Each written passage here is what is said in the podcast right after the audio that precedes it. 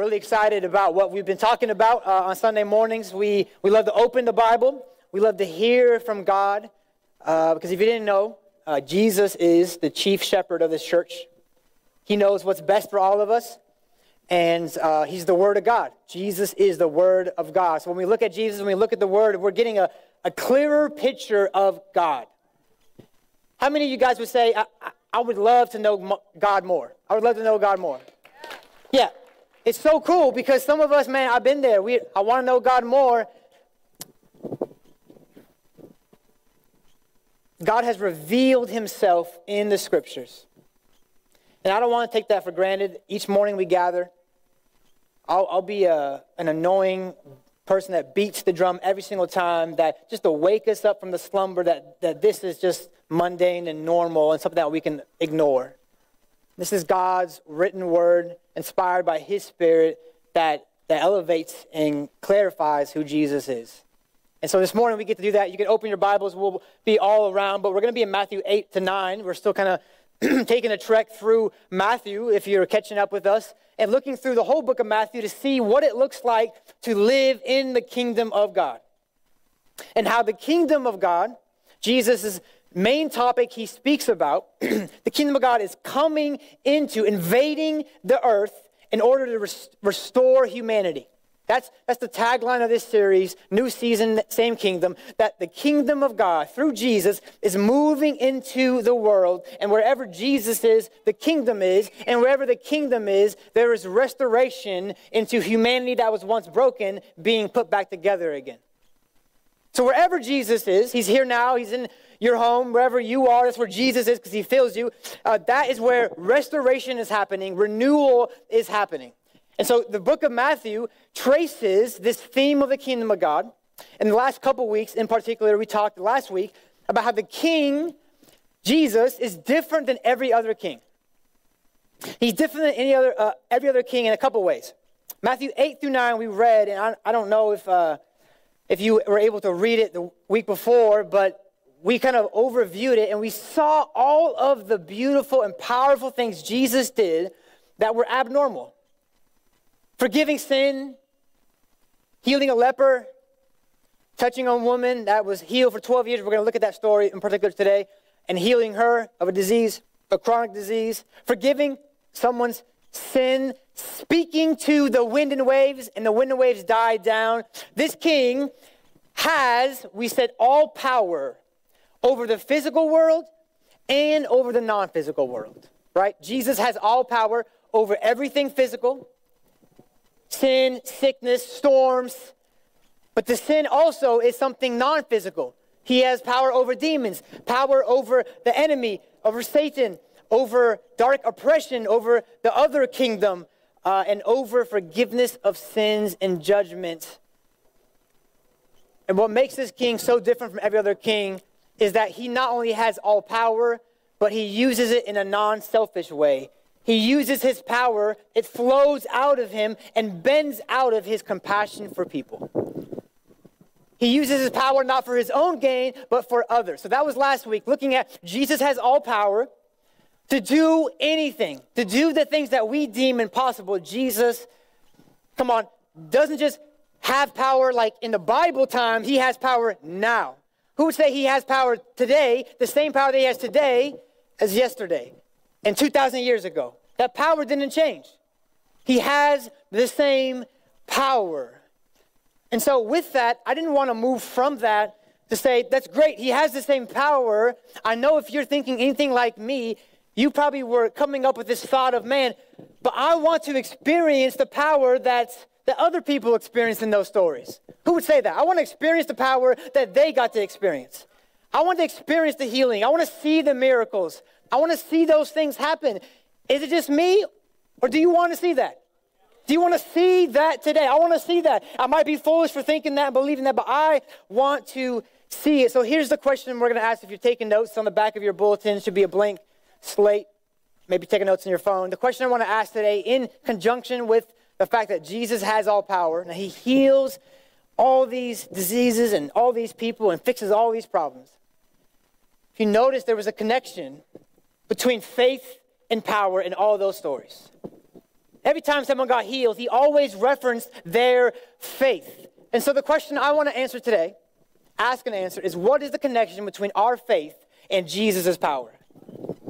What is the connection between our faith, the faith you have today in this moment, and Jesus' power?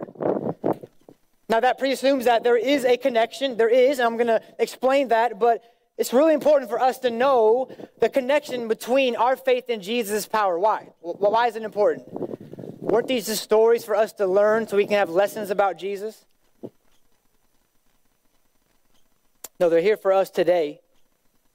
And I would say one of the reasons why this matters is they are inseparably linked together in the Bible for a reason that we can't afford to miss our faith in Jesus' power throughout all the scriptures, not just these two chapters, are inseparably linked together for a reason you and I cannot afford to miss. In other words, we need to understand the connection between our faith and Jesus' power because Jesus wants us to understand the connection between our faith and his power. And number two, I'm pretty sure I can say this. We all want Jesus' power but are we all willing to do things on his terms to get his power? That's what this is talking about. This is what we're going to talk about today. We all want Jesus' power. I don't know anyone that wouldn't say, I don't want to be healed or my friend to be healed. Come on. We all want Jesus' power. But let's just not assume that Jesus just owes us this kind of power. I mean, he saved you, right? He saved you. That was the biggest, most clearest miraculous demonstration of his power on the cross. And we're going to take communion today. Oh, I'm so excited for that. And partake and put our eyes back to the biggest miracle, the miracle above all miracles, the cross of Jesus. But we're not entitled to seeing all this power. He doesn't owe it to us. Like you signed up a contract to be a part of his kingdom, and he was like, well, this contract, if you love me and obey me, then I'm to like do X amount of miracles in your life every single month. No, there is something that we need to get right, which is how do we approach and relate to Jesus? And that is on the grounds of faith. Jesus makes that so clear. There is an undeniable connection. And I want us to know about that. As I studied this, it was so convicting. That you can't just assume that because you're around Jesus, you're going to feel the same experience, the same power as other people around Jesus. There is a way to approach Jesus. There is a way to relate to Jesus. There is a way to receive from Jesus what we want to receive. And it doesn't just happen naturally or automatically. So here's the outline if you're taking notes. Again, the question what is the connection between the faith you and I have today and the power that Jesus has demonstrated and wants to demonstrate? The connection of faith, the essence of faith, and then the practice of faith. We're going to look at the connection. I want us to be very clear because it's very convicting and very compelling that there's a very um, striking connection throughout all of Matthew and even the Bible. And then we're going to answer the question okay, because of the connection, what is faith? Simple question, but I want us to make sure we're not assuming that we all understand faith because we did it once, that we can just tuck it away and not practice it. So we're going to end up putting it to practice by thinking through what it looks like in your life as we wrap our minds around communion. The connection of faith, the essence of faith, and the practice of faith. This is so important. I would say this, this moment that we get to spend together hopefully is impactful because I want us to experience the power. Jesus says, This is the way you will experience my power. So don't, don't tune out. If you want his power, lean in to what it looks like to relate to him on his term. So, first question. We want to answer the question, but we want to ask questions of the Bible. That's how we dig out stuff. When we look at the Bible, you want to ask questions because that makes you look into other things. Is there a connection between our faith and his choosing to heal and exercise? So if you're in Matthew 8, you can turn there. We're going to kind of skim over a couple things. And I want you just to see with me, right? See with me. Don't just take my word for it. See with me this very specific connection that Jesus makes. I wonder if we have been so caught on the miracles and looking at Jesus' power that we've taken our eyes off of what these people and how these people were posturing themselves in order to receive the power. Because Jesus wants us to see both. So Matthew 8, 10, that's the first miracle that he does, first demonstration of his power that Jesus does in this two uh, section chapter. He comes down off the mountain. Remember, off the Sermon on the Mount, he just preached 5 through 7. He's coming down off the mountain, and the first thing he does was he heals a leper, and he walks off, and there's a story of a faith of a centurion. That means a Roman servant. In verse 10 of Matthew 8, you can read this story. We're going to gloss over these. Jesus is talking to this person, and catch what he says in verse 10. Jesus marveled, that only happens about three times in the Gospels, and it Every time Jesus marveled, three times, is always about faith or unbelief. What made him marvel in a good way or be shocked in a bad way was always targeted around unbelief or faith. That's, that elevates, hopefully, the priority of knowing what faith is in our life. Jesus marveled, saying that no one in Israel had the faith like this. He even went so far to say, Look at y'all, the disciples, there are going to be people that are sitting in the kingdom that are not going to get in because people like this who are outside the kingdom, a Roman person, has more faith than you have. And Jesus' crux in that whole healing was the fact that he had great faith. And what does he say in verse 13? Go, let it be done for you as you have believed. Without even going to the house, he heals the servant who was sick but he ties it, don't miss this connection. Go, let it be done for you, the miracle, the power, as you have believed. The power in proportion to his faith. Jesus' power in proportion to his faith. Now, it's not a one to one ratio. Your faith is not up there at the same level as Jesus' power, but there's a connection that Jesus is wanting to make. Verse 26 of chapter 8. Fast forward, disciples are on the stormy sea. Remember that story? And he's, he calms the sea. But did you catch what he says in the midst of the whole ordeal when the disciples are saying, We're going to perish? Jesus doesn't say, You're overreacting. He doesn't say, Oh, stop being scared. He does, but he connects it to something. Why are you afraid, verse 26, oh, you of little faith? we have to we want to see things from Jesus' vantage point, right? So if we're putting ourselves in Jesus' vantage point, then Jesus is looking out and saying, You guys are responding this way because of your faith. There's a connection. Okay, chapter 9. So, why are you afraid? You of little faith. Chapter 9, verse 2. Next miracle, he's talking to a crowd, he comes over, getting into a boat. He crossed over and came to his own city. And behold, some people brought him a paralytic lying on a bed. And look at what verse 2 says. And when Jesus saw their what? Someone shout it. When Jesus saw their what? Oh, I love that. Jesus saw their faith. Oh, good questions. Can Jesus see our faith? Does Jesus see your faith? He saw their faith. He didn't sense it because they made a commitment on a connection card six years ago. He saw it in that moment.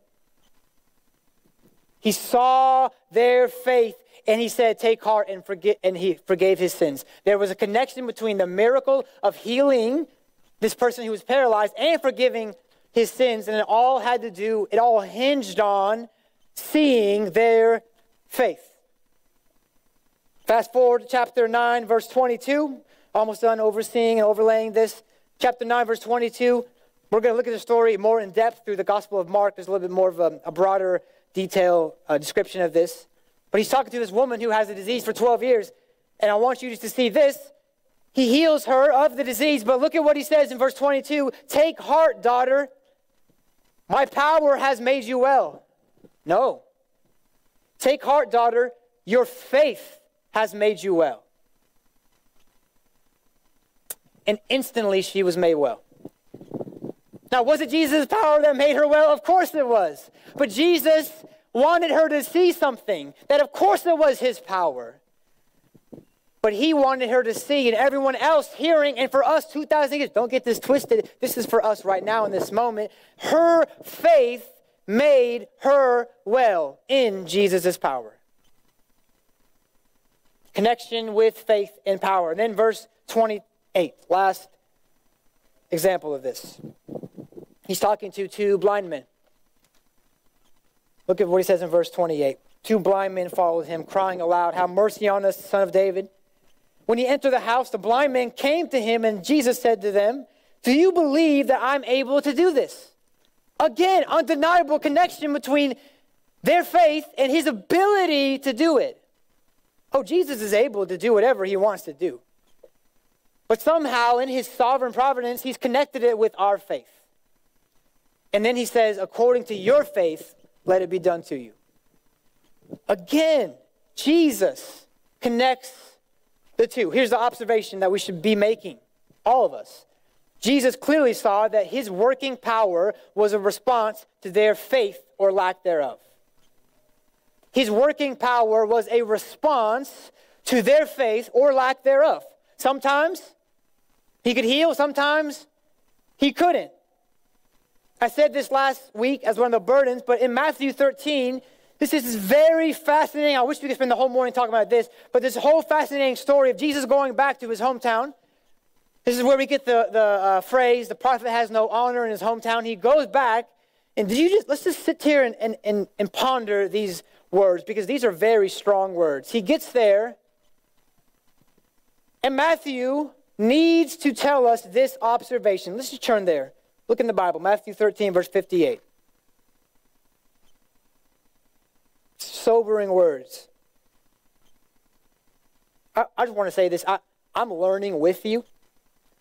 Um, I haven't mastered this. I don't have a I don't have a doctorate in faith, and so I'm learning with you. This is this is uh, convicting and challenging to me as well. Matthew 13, 58. And he did not do many mighty works there because of their unbelief. And he did not do many mighty works there because of their unbelief. You know, that challenges my theology. Because in my box of theology, Jesus can do whatever he wants. And he can. And he does. But again, without limiting his sovereign authority as king who can do all, he has decided to attach his flowing out of his power to people's faith.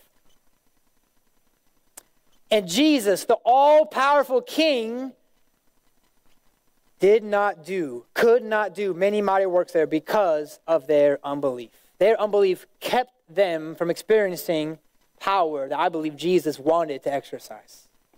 It wasn't that Jesus wasn't willing, it was that they were not ready. And then Matthew 17. One last point to drill this home in case you're still fuzzy on the connection between faith and power. Same kind of story. Matthew 17, verse 14 to 20 is a story of the disciples not being able to heal and cast out this demon. They can't cast it out. So they're wandering around, and Jesus is like, oh man, you faithless generation. How long am I going to be with you? I love it that Jesus, he was, uh, he was loving, but he wasn't putting up with it at that point. And they turn the corner and get out of the way because it's probably embarrassing. And, and, I can picture them all huddling up. You ever seen The Chosen? You guys are watching The Chosen? Really good. I, I love the picture of Jesus. He's probably just like, he's probably not super mad, but he's probably mad enough to be like, you guys are fools. and they're like, why couldn't we cast it out, Jesus? And he says, because of your little faith. because of your little faith. The point, again, our faith has the ability to help us receive or miss out on God's power. Our faith, your faith, not the faith that got you saved and, and, and walked into salvation, you received it for the first time, and now you're saved. That's a gift from God. All faith, I think, is a gift from God. But the way you work out that faith, because you live by faith, you aren't just saved by faith, you live by faith, that working daily faith has the ability to help us receive or miss out on God's power. I don't know about you, but that's really challenging. It changes the paradigm. Because if I don't experience a miracle, then I just kind of blame God for it. Well, God didn't want to do it. Maybe God wants us to go through this suffering, this disease. That's okay. Jesus is very clear that suffering is a part of his will. That happens. But our faith has the ability to help us receive, miss out on God's power. So here's some implications. I want to do this before we kind of look at what faith is. Undeniable connection, right? Who's convinced? There's a connection between them. Convinced there's a faith connection, a connection between our faith and his power. We're not talking about this waving this like this faith wand around and we're bossing Jesus around. That's not it. But he wants to do something and it connects to how we respond and see him in faith. So, couple implications to make this real because I don't want to just make that connection and we just walk away thinking, okay, that's great theological point. A couple things that I want to tease out from here. One's kind of a challenge, one's hopeful, and one's a reality. The reality, excuse me. There very well might be real things we are missing out on because of our unbelief and doubt. Right? Is that a fair eh, implication? There very well might be real things that we are missing out on in real time because of our doubt and unbelief. Isn't that what the Bible says? They didn't experience the power that God wanted to orchestrate and demonstrate because of their lack of faith. We might not be experiencing the miracles we want to see because of our faith. Do you have a category for that? Is, there a place in your theology for that? That, that maybe it's we're not experiencing the miracles, not because God just doesn't want to do them, but because of our doubt. We not be, might not be experiencing the healing we want in us or someone else. You know, I have this, this back thing going on. I was born with like these degenerate discs. Basically, a doctor told me a couple years ago I have a back like a 60 year old. And I was like, oh, thanks for being encouraging. Um, but one of the things, you know, it kind of flares up. So most of the time it's fine. And sometimes it flares up and it really is, is painful and limits me from doing things. And I've had people pray for me. I've prayed for healing. My wife has. People have prayed, prayed, prayed for years, years, and years, probably back until college. And to be honest, when people prayed for me, there was times when I just didn't believe. I didn't have the faith. It was easier to say, oh, God probably just wants me to suffer so he can build my character. That's a cop out sometimes. That's a cop out. For me, it was a cop out. For me, it, it, it, it, kept me at arm's distance from having to wrestle with the fact that maybe I didn't have the faith that he could heal me. Maybe it's not a cop out for you, but it was a cop out for me. Again, we're not going to always realize and understand God's plan. I'm not saying that it's always a one to one ratio, that your faith is always the reason why you're not going to heal. That's not it. Don't let me say that to you. Don't hear that from me. I'm not saying if you just had enough faith, everything you wanted to be done would be done. That's not what I'm saying. But I am saying that there is a level of faith that we can have that will allow us to see more than we're seeing now. That's all I'm saying. That's all I'm saying. Our doubt might be a reason we are experiencing less of God than we expect. And we have to be okay to wrestle with that. Number two, the, this fights the lie. This fact that there's a connection fights the lie that God is not willing or able to do things for us.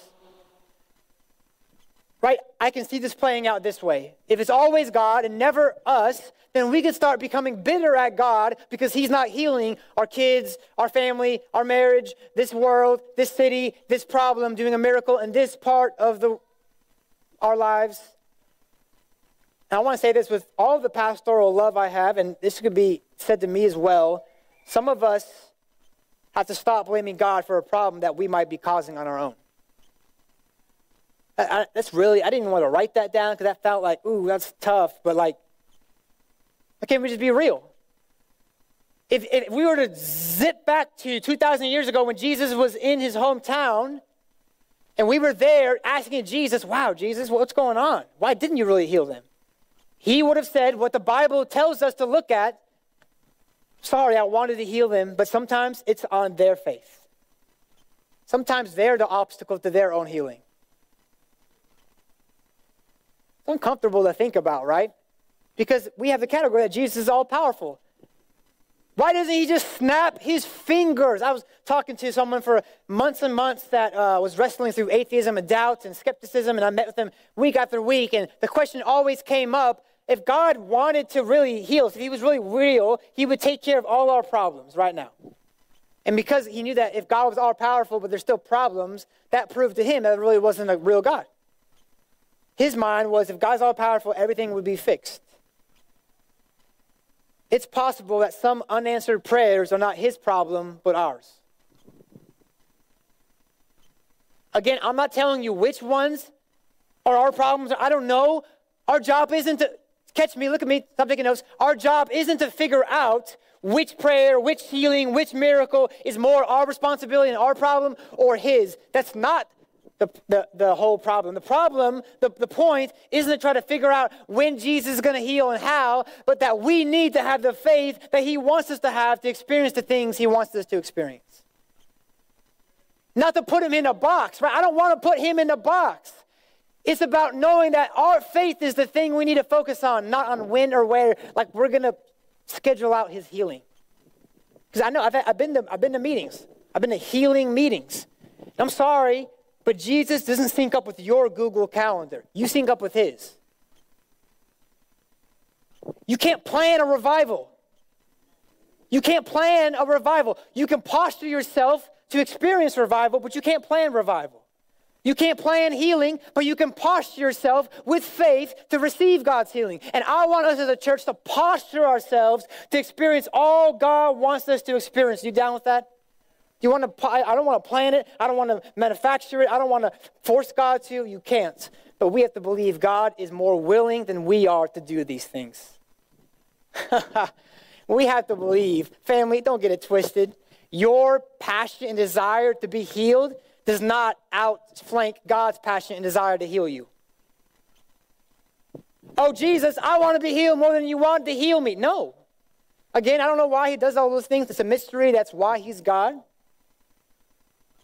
But just let, let, let's just rest in this promise that God's desire for your good is more than your desire for your own good. Let's not be skeptical. Let's be hopeful. I love what my friend Ray Ortlund says. If you're not coming alive, your problem is not Jesus, but your own standoffish neutrality, which the Bible calls not neutral, but unbelief, actively dishonoring Him. Let me read that again. He could be mean to you. If you're not coming alive, your problem is not Jesus, but your own standoffish neutrality. Why can he say that? Because Jesus wants everyone to come alive. Are we going to put that chip in and say yes or no? Does Jesus want everyone to come alive, or he wants only a few people to come alive? Did he come and die on the cross so a few people, or more, pe- more people can be experienced, or all people that want the gift can receive the gift? All people. It's theirs for the taking. So the problem then probably doesn't lie with him as much as it relies with us. Number three, lastly, it's more hopeful. There are real miracles waiting to be experienced on the other side of our faith. Can we believe that this morning? There are real miracles. I want to read you a verse. Real miracles waiting to be experienced in this church, in your life, on the other side of our faith. Why do I say that? Matthew 17, 20. Let me just read it to you. You don't have to turn there. Let me read it to you, and we're just going to sit and ponder this for a second.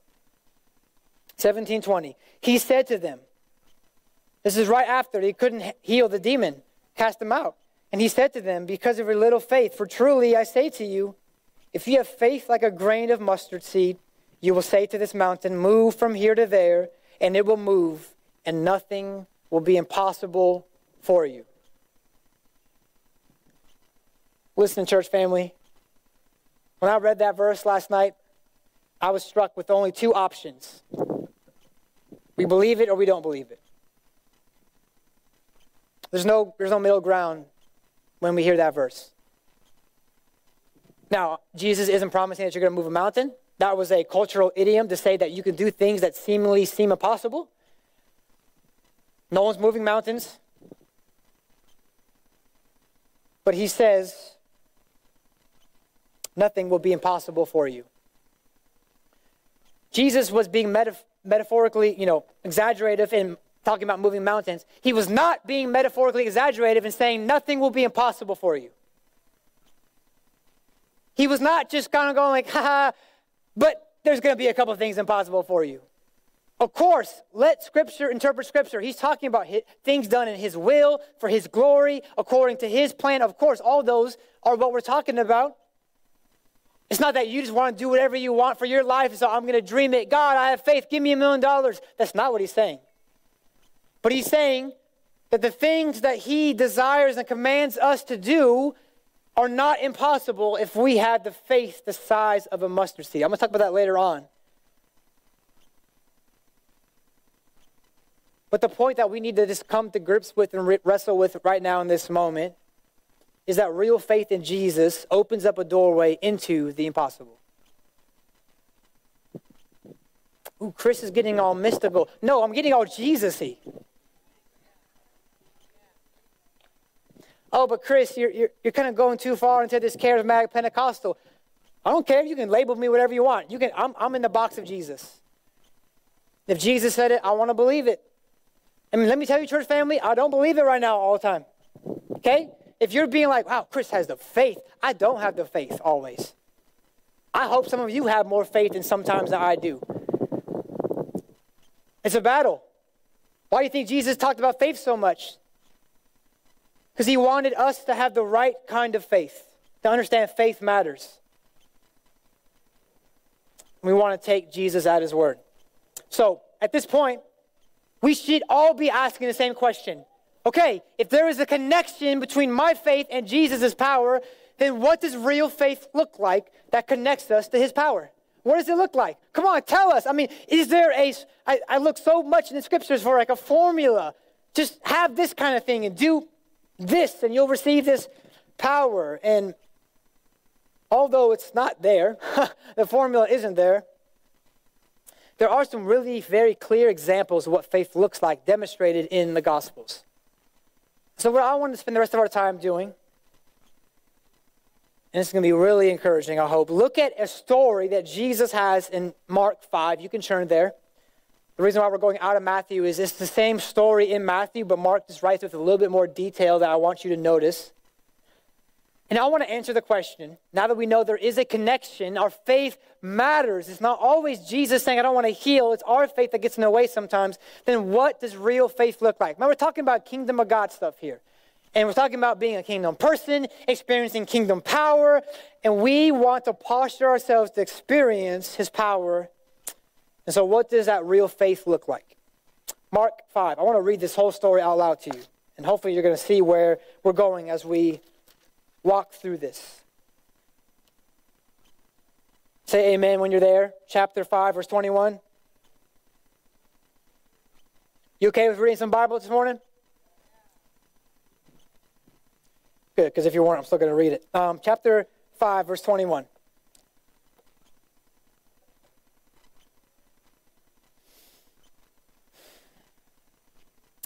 When Jesus had crossed again in the boat to the other side, a great crowd gathered about him, and he was beside the sea. Take note, there's a great, great crowd there waiting for him.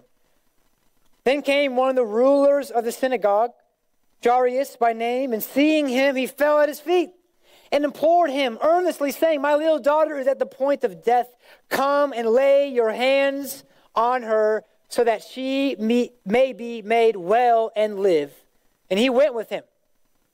Hey, my daughter's sick. I need you to heal her. There's a crowd around. That's the setting. And Jesus says, Okay, let's go. Let's go, Jairus, to your house. And he goes, went with him. Notice what happens next. And a great crowd, verse 25, followed him and thronged about him. That word means pressed in closely. Very important. Underline that word if you have uh, something to take notes with.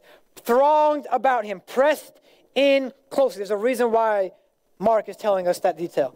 And there was a woman who had a discharge of blood for 12 years. Someone say 12 years. It's a long time. Who had suffered, catch this, suffered much under many physicians and had spent all that she had. It was no better, but rather grew worse. This is, this is so crucial. Verse 27. She had heard the reports about Jesus and came up behind him in the crowd and touched his garment. For he said, for she said, if I touch even his garments, I will be made well. And immediately the flow of blood dried up, and she felt in her body that she was healed of her disease. Look what happens next. And Jesus, perceiving himself that power had gone out from him, so weird.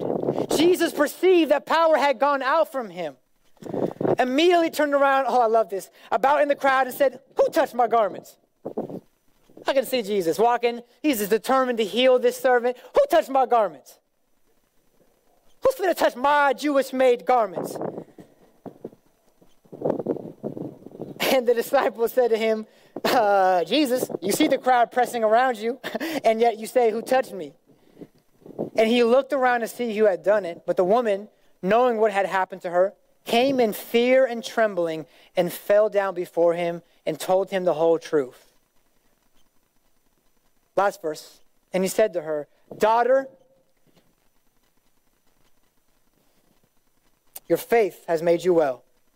Go in peace and be healed of your disease. Your faith has made you well. So, set it up. He says her faith made her well. So the question I want to look at as we're answering, what does true faith look like? The kind of faith that connects us to the kind of power that Jesus wants you and I to experience. We have to look at this woman. What did she do?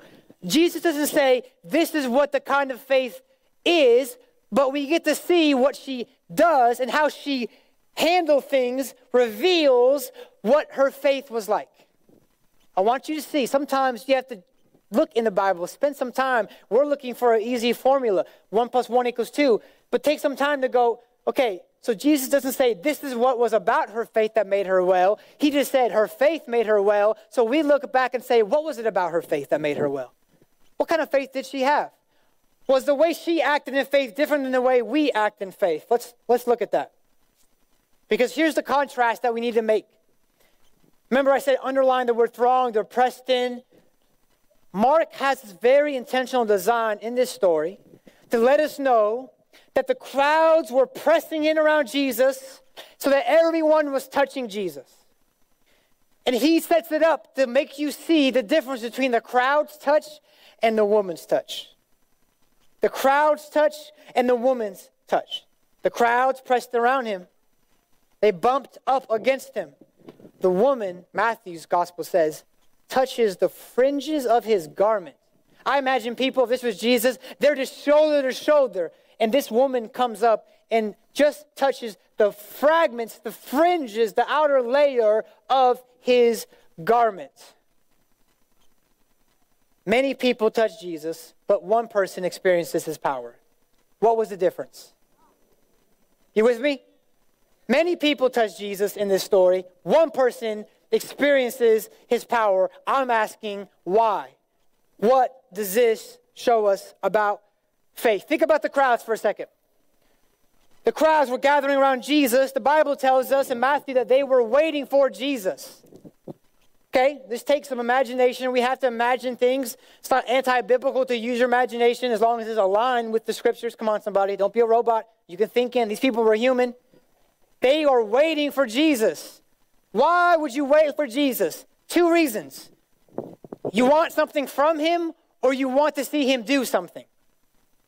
That's it. You want something from him, which is not bad, or like John 6 says, Jesus like, you guys are following me not because of a sign, but because you got some some bread.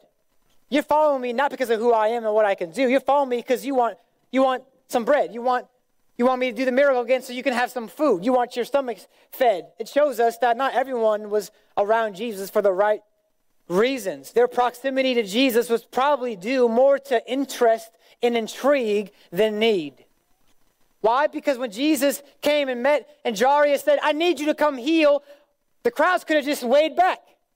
Why did they follow Jesus? I know for me, if I was in that position, I would have followed Jesus because I wanted to see him heal this girl. Ooh, I want to see nothing wrong, but let's put ourselves into their shoes. For them, Jesus might as well have been a means to an end, seeing the miracle. Jesus might as well have been a means to an end. I want to get close to you, not because I love you or I believe in you, but I want to see you do this thing. I want to be a part of this movement. I want to get close to you because it's electrifying. I'm intrigued. I am interested. Okay, that's the crowds. Probably why they were around them. Were some people probably believing Jesus and following him for the right reasons? Sure. But in the crowd that size, everyone pressing in against him, not everyone was there for the right reason. Probably a lot of them were due more to interest than intrigue. But this woman was different. Luke tells us that she has a chronic discharge of blood for 12 years. Couple things you need to know about that. One, in that culture, in the Jewish law, bleeding for anything made you unclean. The way she was bleeding probably made her more unclean because of the, the, the, the uh, purification laws, so that she couldn't go into the temple and worship or even touch people. For 12 years, she couldn't touch people. For 12 years, she experienced shame and distance from a community she probably wanted to experience intimacy from. Mark tells us that she spent all the money she had on doctors. And she got worse. She suffered under them. She spent all the money going to all the doctors, and she just got worse under them. Put yourself in her shoes.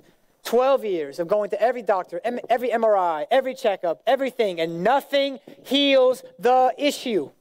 I know some of us have been there. She suffered much. She got worse. Why was she around Jesus? Because she was desperate. She was at the bottom of her barrel, the end of her rope. Catch this, really important. She had exhausted all of her other options. She had exhausted all of her other options. And look at what Mark 5 27 says. Because she had exhausted all of her other options, she came to this conclusion. She had heard the reports about Jesus. She heard what Jesus could do. She heard what we read in Matthew 8 and 9 that Jesus did all these things. She heard it and she came up behind him in the crowd and touched his garment. And this is what she decided in her heart. She made a conviction.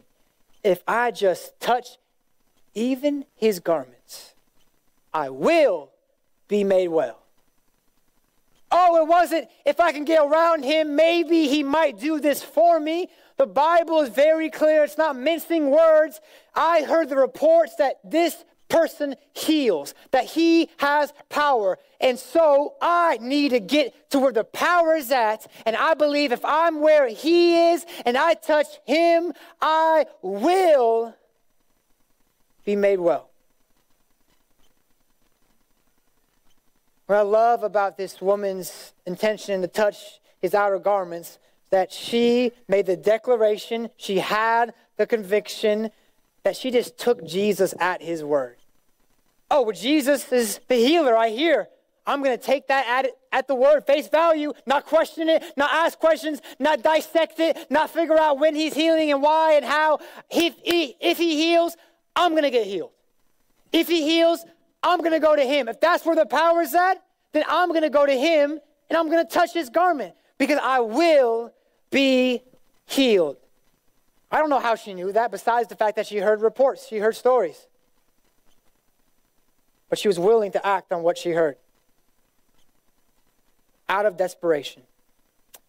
What is the faith that Jesus is looking for? That connects us to the power he wants us to experience? The faith that says, I trust you as my only option, not as my other option. I trust you as my only option, not as my other option. We're going to break that down in a moment. But is Jesus your only option, or is he one of many options? Because for this woman, Jesus was all she had left on the list. Every other name, every other idea, every other way was crossed off. So if Jesus didn't do it, she was stuck. Number two, the faith that Jesus is looking for says to Jesus, You are sufficient for my greatest need. You are sufficient for my greatest need. She brought her, she brought her great, in faith, brought her great need to his all sufficiency. And that was enough. Jesus, you're able to do this. I'm going to bring my greatest need. Some of us, Maybe we don't experience the power we want to experience because we don't give Jesus the greatest need we have. We give him other needs that he can easily take care of so that if he didn't come through, we don't have to like be worried about the fact that maybe we didn't have enough faith. They're called hedged prayers. You've ever prayed this prayer? Jesus, pray for this person to be healed. But if you don't, it's not your will, then it's all good. Come on, I pray those prayers. The way I, the why I pray those prayers because I'm hedging to keep me from feeling like I didn't have to stretch my faith out. I gave Jesus a way out if he wanted one. I'm protecting myself from the fact that maybe I don't have enough faith to believe that Jesus really can heal that person. She didn't go, Jesus, if you could. She said, I will. I got to just touch him. I got to just touch him. It wasn't an option for her, it was the only option.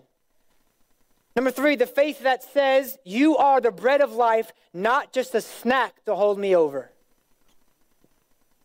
The faith that Jesus is looking for says, You are the bread of life, not just a snack to hold me over.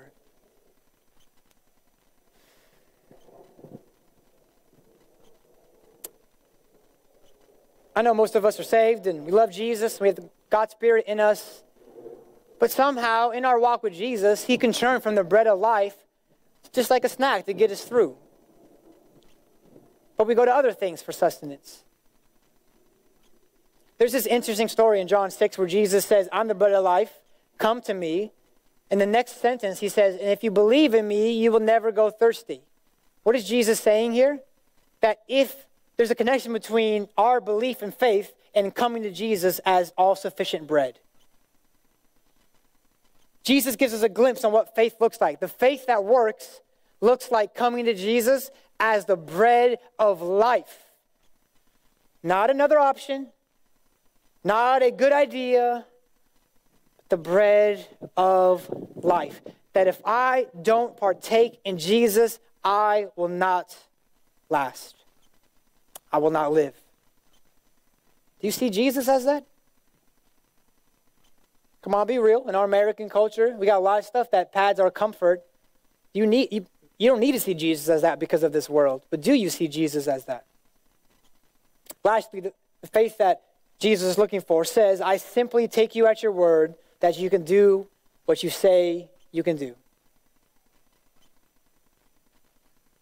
Matthew 17, 20. Nothing will be impossible for you if you have the faith the size of a mustard seed.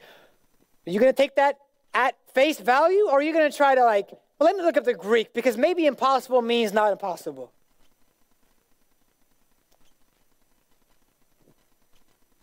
What does Jesus say? Come to him like a full grown adult with a PhD? Come to him like what? Come on, somebody. A child. You know what my child does when I say things on a good day? They take my word for it. If I say we're doing something, she knows it's going to be done. They take my, they don't question. They take my word for it. Let's not try to complicate this. Are you taking Jesus at his word?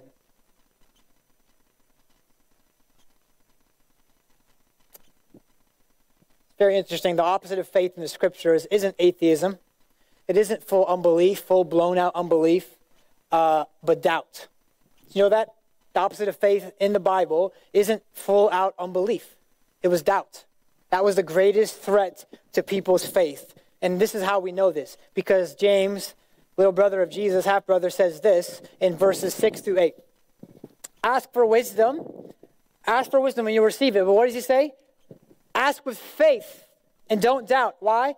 Because if you doubt, you're not going to receive what you ask for. Why? Because doubt is being double minded. It is like a wave on the sea. You know what doubt means in the original language? Back and forth, fractured, split in two, hesitant, wavering. You know what doubt is? Keeping a few chips back somewhere else in case Jesus doesn't work out.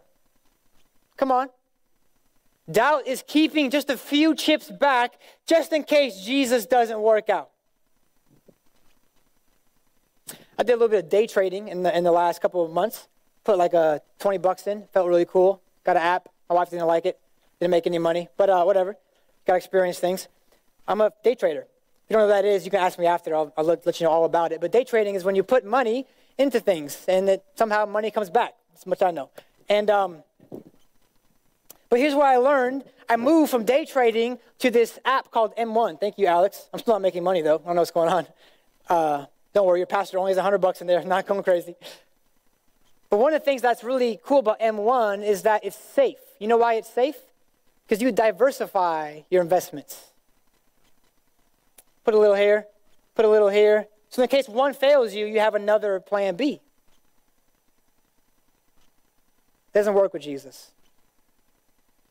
The faith that Jesus is asking us to have in order for us to experience the power he wants us to experience is not diversified faith where we put 20% in him, 80% somewhere else.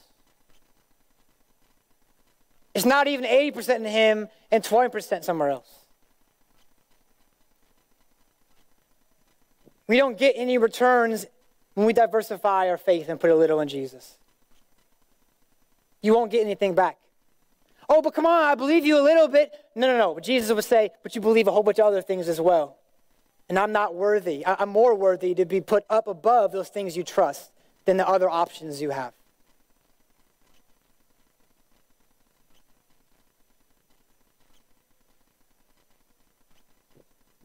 It's safe. Doubt is simply wavering between your other options between Jesus and the other things that keep you feeling safe. So here's my just my question for you as we reflect and wrap up.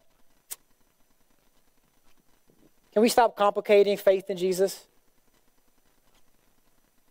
Can we do what the woman did? And Jesus said to her, Your faith has made you well. And what happened? All she did was three things. She heard the report that Jesus can do something, she had exhausted all of her other options. She heard the report. And she didn't just hear the report and stop. She acted on her report that she heard. Acted on it. Let's be real. If you have that kind of working faith, it's going to always lead to an action. It's never just intellectual. It's never just intellectual. It's not just, I think this way, so now I'm good. It is, I'm going to act on what I believe. In fact, James says your faith is incomplete if you're not acting it out. Action shows that your faith is real and that it's complete, it finalizes it. She took him at his word. She believed it to be true so much that she acted out. She could have intellectually reasoned with herself, saying, Jesus is a great healer, and not do anything about it because she was risking much touching Jesus. You know why? Because she knew he was special. And you know what touching Jesus would have meant for her? She would have made him unclean. You don't do that, especially to a rabbi. That's why she was fearful when Jesus said, Someone touched me. She wanted to be healed, but she was fearful of it. There was shame. She was risking much. She didn't care. She still went, acting on it with decisiveness and need, not wavering. I encourage you with this, this last thought? We're going to take communion. The worship team can come up. It's just an interesting story that Jesus has in the Bible. It's really challenging to me. Jesus talked to the disciples about forgiveness, and Jesus says, the disciples say, Jesus, can you increase our faith? Increase our faith, Jesus. You ever prayed that prayer? Increase my faith, Jesus. Give me more faith. Not a wrong thing to ask, right? Well, I thought it'd be a great prayer to ask, great prayer to have.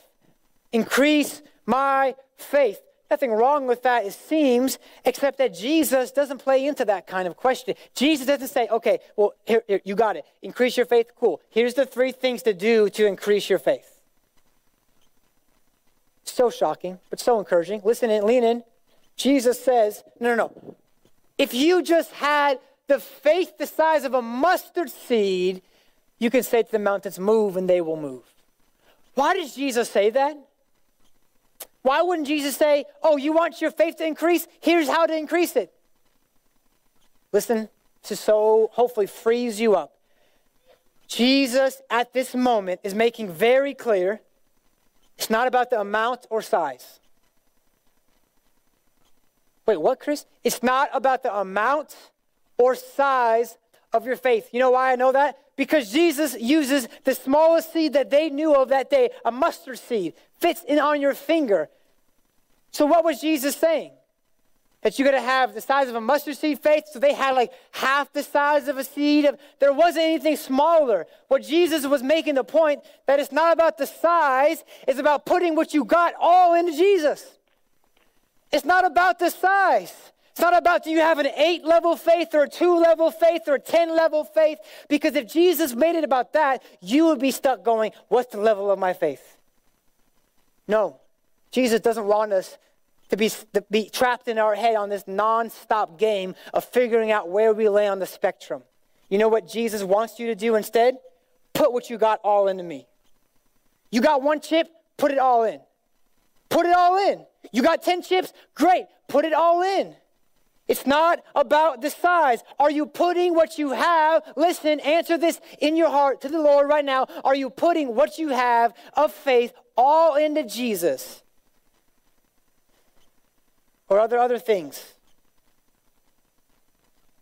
You know why that's encouraging to me? Because I don't, I think I don't have the greatest faith. And Jesus says, It's okay, child. Just put what you got all in me. Just put what you got, the smallest seed, put it all in me. Put your weak faith all into Jesus.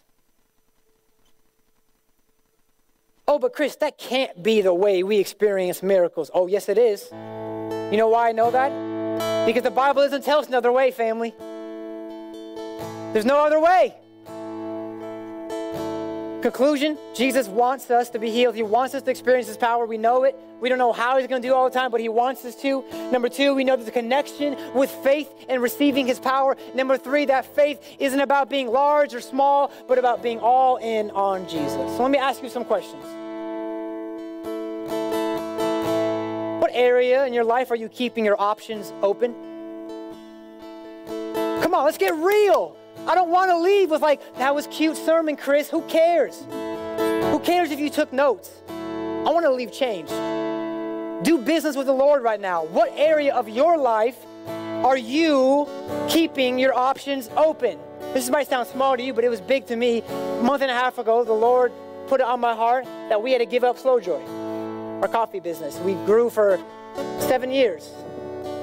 And most of our personal Instagram was filled with stories of this company. Why? Because it's a part of our life. It's the reason that I'm living where I'm living, which allows me to stay in Oakland because it's cheap. Come on, somebody. It's the reason why I connected with the movement church. The reason why I'm here today as your pastor is because Pastor Ed, six years ago, found Slow Joy on YouTube uh, as a Kickstarter and connected with us. I would never have been here without Slow Joy. Very important in my life, in my wife's life, in our family's life. But the Lord said six weeks ago, you need to give up Slow Joy nothing wrong. We had money. We, were, we had popularity. We had articles written about us. We had good coffee, good reviews, a good future ahead of us, free rent. Come on. We had it made.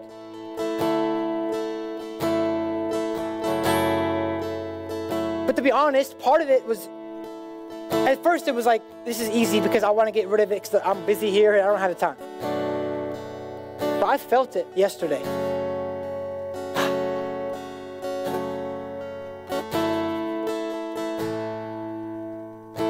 Felt it yesterday because in the moment I was cleaning up the shop. And it's the last time I'm going to be at the shop. It's our shop. We're handing it off to someone else who loves Jesus. I'm super excited about it. It's definitely the Lord's will, and we get to be generous as the Lord's been generous as us. But it was hard, and it hit me that there's a cost to this. There's a cost to faith. Pushing all your chips in. It's, the, it's, it's good. It's going to bring about good, but there's a cost to it. See, keeping Slow Joy open was in the back of my mind an option in case this didn't work out. In case y'all didn't vote me in. In case y'all vote me out. Ah, you can't do that. I'm locked in. Lifetime term. In case something happened, maybe the church didn't have enough money and I needed something, a little bit of security. You know what also was comfort- comforting? That my identity, part of it was wrapped up in me owning a business. I, I felt good about that. Nothing wrong with that, but I built some of my identity around the fact that, oh, I own a coffee shop, made me cool. But Jesus was like, are you going to have part of your identity in that? Or are you going to put full identity in that you're a pastor and minister of the Word of God? See, because when I told people what I did, I would say I'm a pastor, but I would start with the coffee shop. Why? Because that made me look really dope. I told people I was a pastor, and they're like, yeah, cool. Old people I own a coffee shop, they're like, tell me more. And then I told them I was the pastor after, they're like, well, you're a cruel pastor. I don't get to be a cool pastor anymore in their eyes. But it took faith to say, I'm to put all my chips in on what the Lord has called me to do in this house for his mission here. That's my life. What about your life? Where are you pushing all your chips in and not keeping your options open, hedging your bets? What promise of Jesus do you need to believe at face value? Stop trying to complicate it. Stop trying to look up the Greek words. Stop trying to look up different commentaries and just read the Bible and say, I believe what he says because he says it. As a child. And lastly, what action do you need to take this week to exercise your faith? Some of us are now experiencing what we assume and want to experience from faith because we are not acting on what faith demands us to do in the moment. Faith, Jesus says, is going to demand something of you. Pick up your cross, Jesus says. He doesn't say intellectually believe in me, he says give up everything. You don't have to sell everything, literally, but you got to detach yourself from everything. It is a spiritual, emotional, and sometimes, oftentimes, physical detachment from this world. So you put all your chips in on Jesus. And can we just say today that Jesus is asking all of us if we want to experience His power, push all your chips in on me. I'm worth it. Jesus, I believe this, I stand by this, has never let one human down in history. Maybe according to their expectations, but never according to his promises. There is never a promise that Jesus has promised that he has let people down on. Would you stand with me? Stand as we prepare our hearts.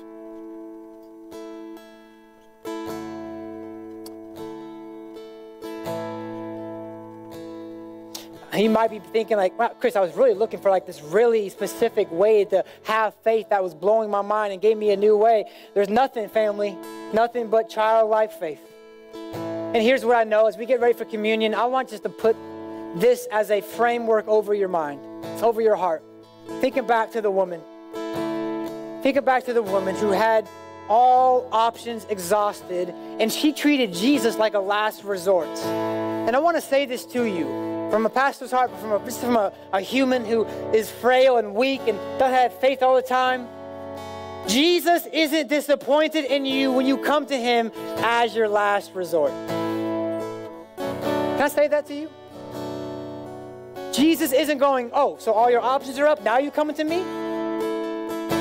No, no, no. The Jesus that I know, he says, come to me. Just come to me. Just come to me. I don't care if you try everything else. Come to me. You know what I know?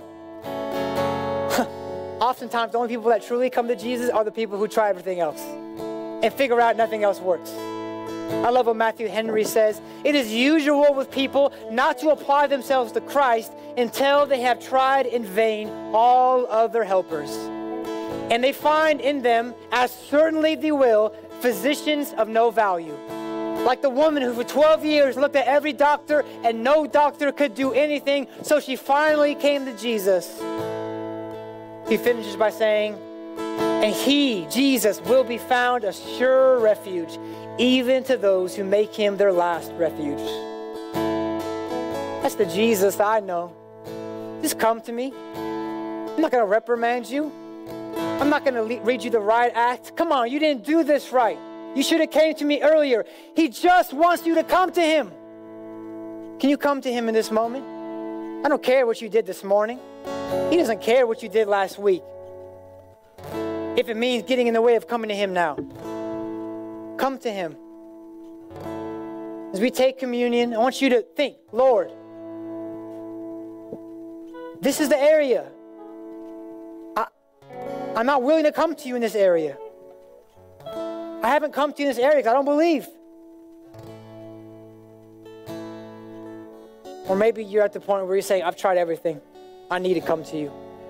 I've been messing around, going in circles. I need to come to you.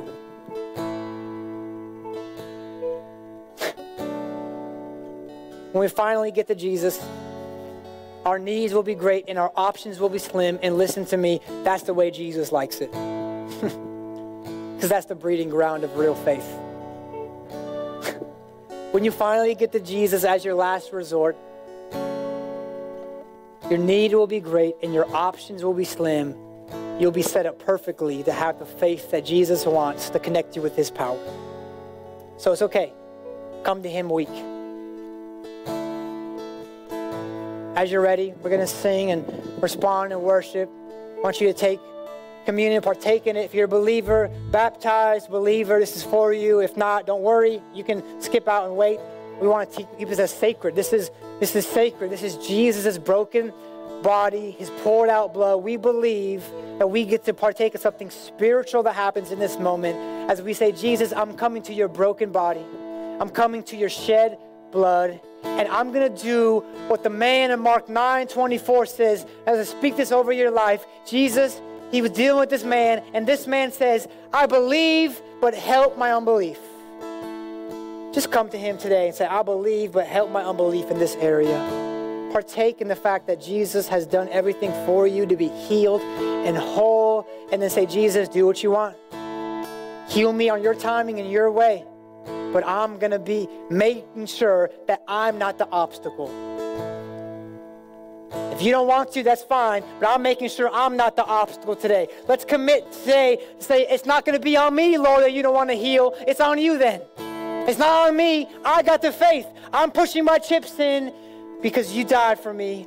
If I know you died for me, you're going to live to bless me and give me everything good.